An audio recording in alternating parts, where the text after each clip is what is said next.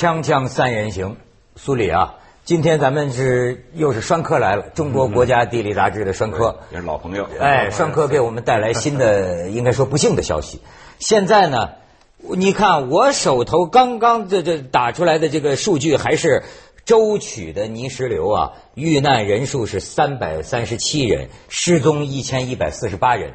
但是现在栓科就爆出了更。刚刚看到的，刚刚的网络上的新闻啊，官方正式发布的，已经这个遇难的人数超过七百多人，然后失踪的也有一千多人，增加这么快呢？怎么？因为我知道，但是慢慢大家在在救援的过程中啊，我们是把遇难者呢是以找到尸体来计算的，然后没有找到尸体的，在我们的统计过程中又找不着的人作为失踪人，因为失踪呢也可也许是。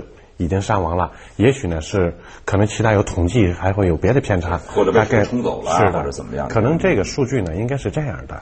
我听那个现场救援的人讲啊，说是这个他们见到说泥石流比地震还残酷，说有一个什么叫月圆村嘛，生还率百分之一，百分之一，有的一家九口。都埋里头了。像去年那个就是台湾高雄那一次那个泥石流，叫什么小小仙村啊，什么村？嗯、那几那那个村几就是完全毁掉了。因为泥石流其实呢，它比地震甚至比洪水还要恐惧。你见过吗？我见过这样的泥石流喷发，这种泥石流发生这种灾难，在西藏见到过，我们在其他的横断山区也见到过。我们当年呢，我记得大家应该清楚，那个九十年代的时候，当时的。这个帕农藏布上游的有个易贡湖，易贡湖大塌方，然后后来呢，这个大塌方呢又引起了巨大的溃坝，然后接着紧接着的话呢，又是不断的有泥石流。等他第二年我们去这个地方去考察的时候，我们经过了两公里宽的一个泥石流地带，当时下着暴雨，然后呢，巨大的这种这个泥石流啊，夹杂着巨大的石头，有些石头恐怕直径有好几米，大大小小的，然后滚滚而下，下面呢就是你无路可退的这个。帕农藏布江，我们这段路是必须得趟趟过去。为什么？因为你是进是进不得，退也退不得。那所有的人，我们就是一个一个的往过去冲。但这时候感觉到他的恐惧，是徒步还是徒步走的？哦、你只能徒步去走。为什么说泥石流的危害比洪水和地震还要毁灭性还要厉害？嗯，因为它尽管发生地点很局部，因为我们知道一个洪水或者一个地震，它可能波及的范围很大，受灾的地域民众人数会很多。但是呢，从毁灭的程度来讲，毫有一比是什么呢？就相当于说飞机的空难事故跟所谓的平常的火车或者汽车的交通事故一样，我们看一看每年发生在陆地上的这种交通的死亡人数远超过空难，但是每一次空难基本上都是毁灭性的，因为无一生还。泥石流这个东西它发生需要三个条件：第一，它是需要水分的，或者降暴雨，或者说溃坝。这次舟曲是不是就是连连连降暴雨？连降暴雨是上面的话呢，这个暴雨啊，因为下得太快了，暴雨都来不及，这样的进入都来不及排到所谓的正常的河道里面去。然后这个暴雨呢，同时呢，在这个山地山坡上面呢，有很大的坡度，坡度上面又堆积了大量松散的这种盐水物，这种盐水物质被水一浸泡以后，就变成真正的我们能想象的泥浆，泥浆里面又加裹着巨大的大大小小的石头，这个下来以后，什么叫排山倒海，什么叫摧毁一切的力量？它这个往下的速速度呢？它会在加速，有时会形成这种喷射状的啊，喷！什么叫喷射状？就像大家可能从一些影视作片子里面看到过。火山岩是怎么喷发的？那是从底下垂直喷射而上。我们想想，这个从高处居高临下的喷射而下的时候，它的摧毁的力量远远超过了洪水的力量。你可以想象，而且当人被埋在这种泥浆里面的时候，你很快你就会失去呼吸的功能。你比方说，假如说我们说我们要在水里面要憋气，你会憋几秒？你在泥浆里面你不可能的，等把你一淹没以后，你没有办法。你在水里面，我们说我们可以说我们能憋气，你在泥浆里怎么办？没有任何空隙。嗯、对，在这个意义上讲，就是说，确实这个所谓的这个这个种泥石流啊，或者是这种就是对，就是就是垮垮坝，就是就包括水，实际上就是说，如果在那种就是迎头的时候，恐怕你是一点辙都没有。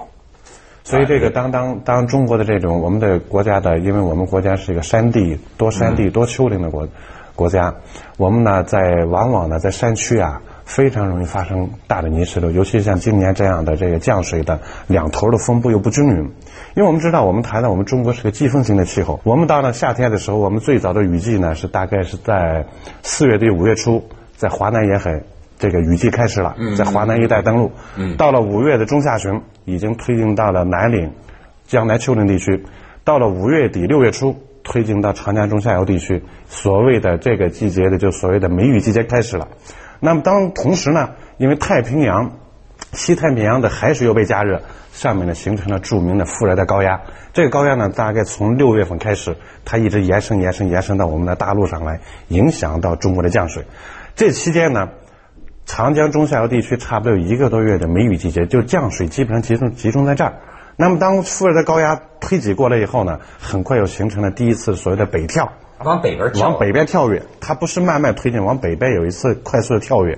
这次跳跃，副热带高压的核心跳跃到长江中下游地区，那么降雨带呢推移到了我们的黄淮地区、华北地区，所以这又出现了我们国家著名的，比方说黄河、淮河、华北地区的降水，甚至说暴雨出现。所以，而它再推进的时候，到七月的第二次北跳的时候，这个副热带高压跳到我们的这个黄淮流域，那么整个的话，降雨带推进到东北去，很快到了八月底。降水很快的降水再撤出大陆。哎、对你说这个，我想起最近今年特殊的呢是在这儿。这今今今年怎么这么特别？这东北的这个水灾啊，说是吉林省长用了三个，就是史无前例。哎呦，我看了一下他那个数字啊，那个暴雨下的，就是在一个水文站、嗯、两个小时，你想到吗？一百六十多毫米的，这是特强的降雨啊！所以就说我那天看一新闻都把我吓着，我有条江啊。一千六百年一一千六百年一遇的洪水、嗯、是，所以他们还找来一个这个视频，就现在东北的水灾和福建的这个洪灾，我们可以看看这个景象。好，抓住，抓住，抓住！漂亮，加油！加油，加油！加油，加油！你看嘛，这些人，那这人就这那啥。快来！快！哎呦！快呀！啊，小陈你！哇，车子大巴被冲下去了！那咱快点，快点！我自己要。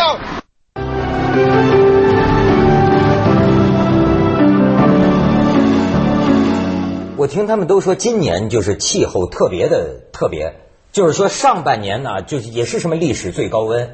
你像刚才。等于是北边、南边都是这个都在降雨，而中间的话，比方说北京啊、华北地区又是史无前例的这种炎热。这恰恰呢，就是刚才我们在上一个单元里面所讲的副热带高压。副热带高压本来正常的有两次北跳，那么中国的降水呢是渐次由南向北推进的，因为副热带高压它热，我们知道它从南方来的带来的热量、带来的水分，但是呢，仅仅有水汽。没有遇到这种冷凝是不不会形成降水的，就像我们大家都有这种感受，开在我们的开水壶开的一样，为什么上面会凝结？上面冷，热遇到冷才能有降水。所以呢，当这个副热带高压由南向北一一直推进的时候，那意味着北方在它的前面，它的北沿就形成了降水。这是中国的整个的从四月份一直到八月底降水的全部的因素在这儿。但是今年很奇怪，今年最奇怪的呢是副热带高压比往年都强大。嗯，第一次北跳呢很弱，它没跳得过来，很快呢它又是第二次北跳呢又不明显，所以它呢一直呢这个副热带高压巨大的范围基本上盘横在黄河、淮河流域以及我们的华北地区，我们所以出现了像我们华北广大地区历史上前所未有的高温，而在它的南南南端地区，长江中下游。包括像四川，包括像这个地区，我们刚说的是在在我们的季风区的另有另外一端，它本来这个季节应该是进入到所谓的伏旱，因为我们知道长江中下游地区梅雨季节结束很快就是伏旱，这是对我们国家的农业生产、当地的生活影响最大的。往年这个季节像长武汉、南京啊，都是出现巨大的高温，但是今年没有，不明显。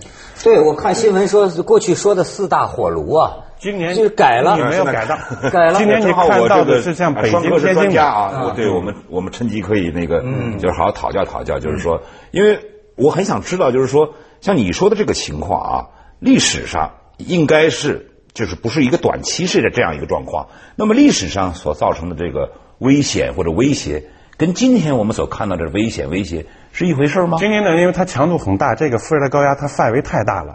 因此呢，形成了两头降水。这也就是东北地区持续了这么久，因为东北地区按照正常的我们的历史上的记录啊，它雨季没有开始的这么早，也没有这么强，而且雨季很短，很快整个降水就撤出去了。在中国大陆，今年呢，因为副热带高老在这儿顶着，实际上它两边都在降水。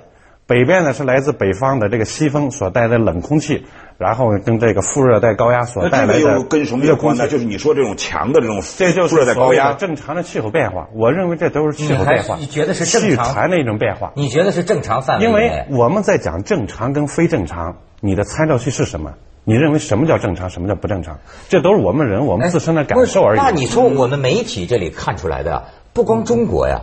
好像全世界都在这个闹灾。我给你看看这个这个图片，你看最近的这个，你看这是塞尔维亚啊，你再看下边，这这这这这这是呃莫斯科，莫斯科着火呀，全这一森林大火，这个呃全国就到现在还到现在还已经威胁到莫斯科了嘛？这呃对这莫斯科还有二十公里。对呀，就是说是全国四百多个着火点。你再看下面，这是着火之后这鸡呀，你这。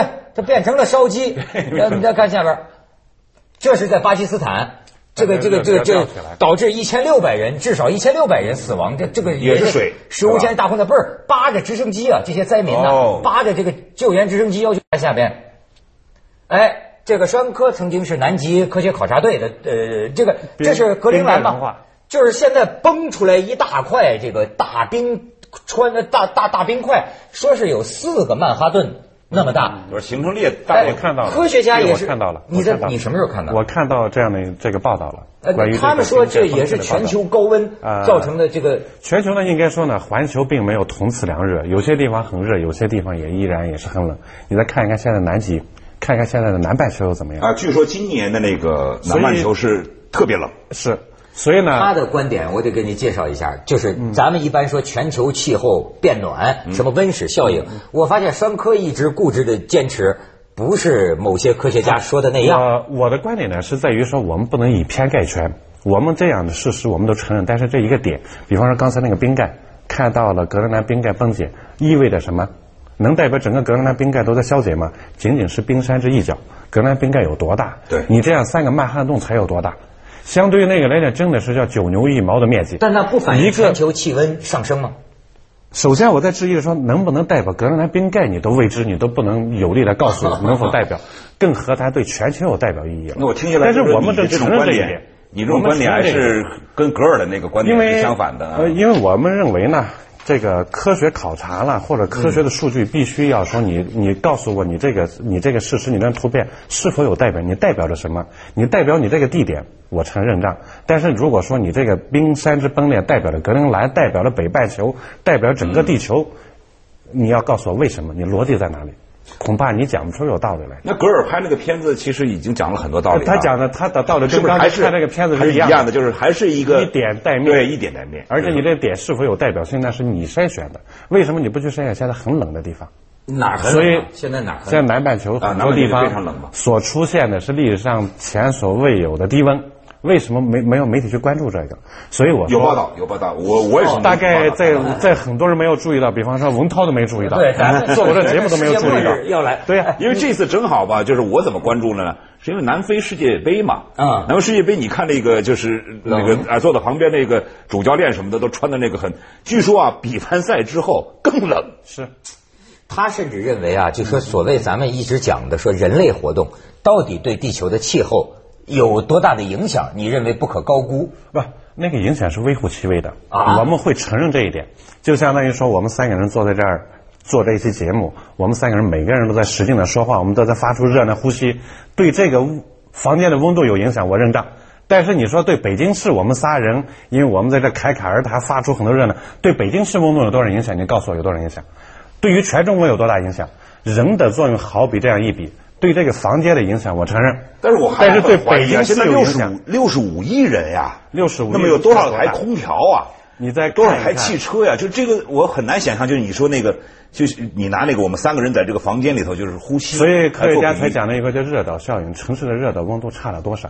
比方北京市的城市中心区跟郊区温度差出三四度，这巨大的。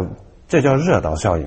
人的影响是在于你的有限的范围内。但是有一点，你对于地球自然的影响是非常微乎其微。就是我个人体会，就是我小的时候在东北啊，我在东北长大啊，嗯、那真是就是说到夜晚的时候，我们都遇到过四十一、四十二度零下。对，嗯嗯，是的。那白天经常是二十七八度。嗯。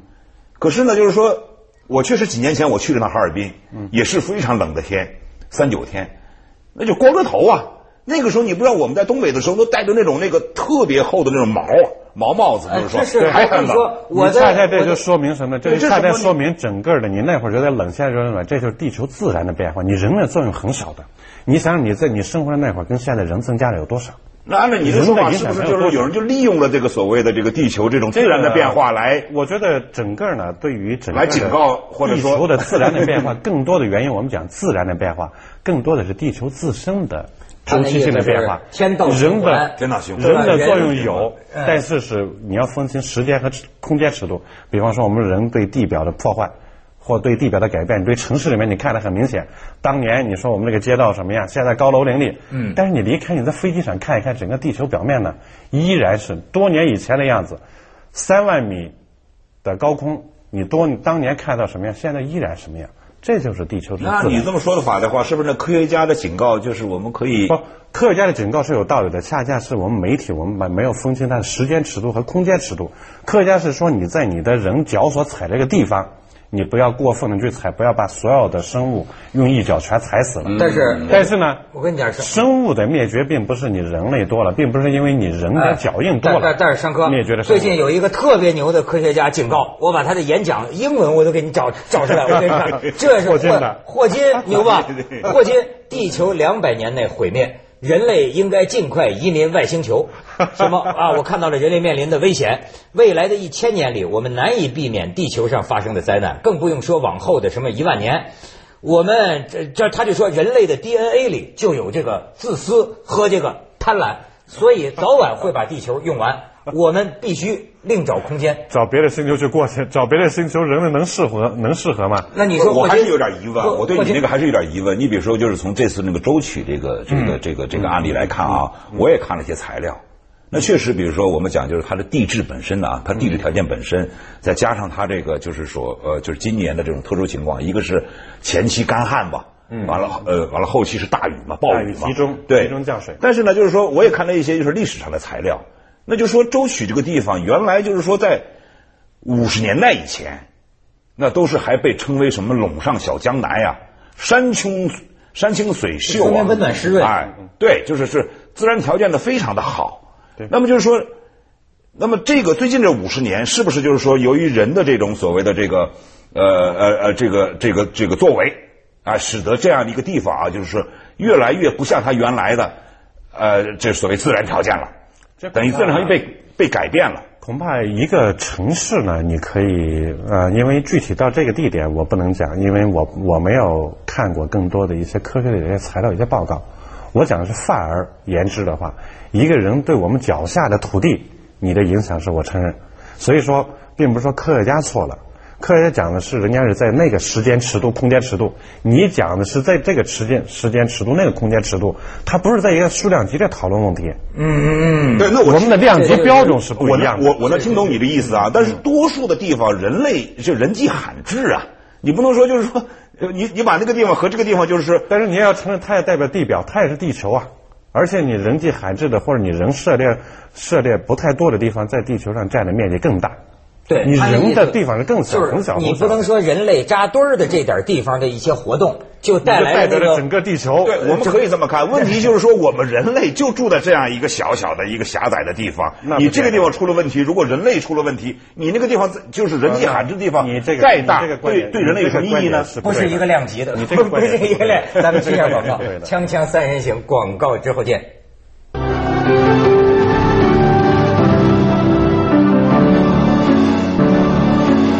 哎，反正我就容易人云亦云啊！我过去说什么二零一二，我就当笑话啊。嗯嗯、但是种种信息啊，我最近哎，我再给你说一科学家，羊城晚报去访问这个南京紫金山那边的，嗯、就是 U F O 研究专家王思潮教授。王思潮说了，二零一一到二零一二年可能会有重大的 U F O 出现。最近大家也聊啊，新疆那边杭州萧山机场，然后说是人为飞机吧，但是专家也说，最后来一个月，中国多个省份现在就是搞这 U F O 全跑中国上空，一个月这么密集。那现在还有一个说法呢，那就是呃，就是啊，大家当故事听啊。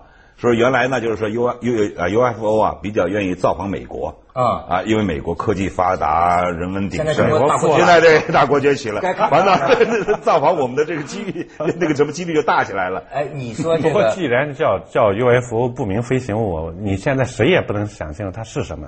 不明飞行物会有很多，你究竟说它是什么东西？所以说呢，关于像这个 U F O 报道的事件，古来有之。已经记录了很多很多，而最后呢，大概都是不了了之，就像咱说水怪、湖怪一样，讲了那么些个。你看前几年持续了十年的打捞水怪的，大概跟他异曲同工。打捞了十年，最后百慕大那个全没找到。那个百慕大三角洲那个那个那个那个案例，最后还是破了，那个谜还是破了。对，呃、那是什么？就是一个自然现象嘛。地球磁场。对，下面。但是就是刚才苏里提到的也是。嗯呃，我不知道是因为媒体报道的问题，就是从历史上讲，最近就比如这一年或者这些时候，地球是不是进入一个各种灾害高发、异常天气最密集的历史？啊、那倒那倒没有，那倒没有。我觉得这个还是跟那个什么啊，这还是一个一个呢，一个是传播，另外一个呢，我也是讲说，我们说异常跟正常究竟标准是什么？你以哪年作为标准？比如说一千年，你像吉林就说一一千六百年一遇的洪水啊。一千六百年一遇，问题是，呃，这个东西我恐怕也要抬个杠。一千六百年以前，你有这样的记录吗？你一千六百年记录的时候，你的标准是什么？因为我们就知道，像计量标准一样，我们现在计量标准跟当年都不太一样。你看，就像我们说，大家有时候有一个说法，说我们哎，因为计数器的革命是让我们破世界纪录越来越多，级别越来越高。为什么？我们现在能分布在万分之一秒，当年行吧，当年也就一秒而已。问题你当年进步在哪？所以我觉得很多问题啊，我们是更多的是老百姓的社会传播，是老百姓的心理感受。因为我们现在富有了，我们现在我们穿着来，我到你这儿来出了一身汗，我就在热，你这不舒服。嗯。但是相对于也可能相对于我们当年吃不饱饭的那时候，它没准还没有那会儿热。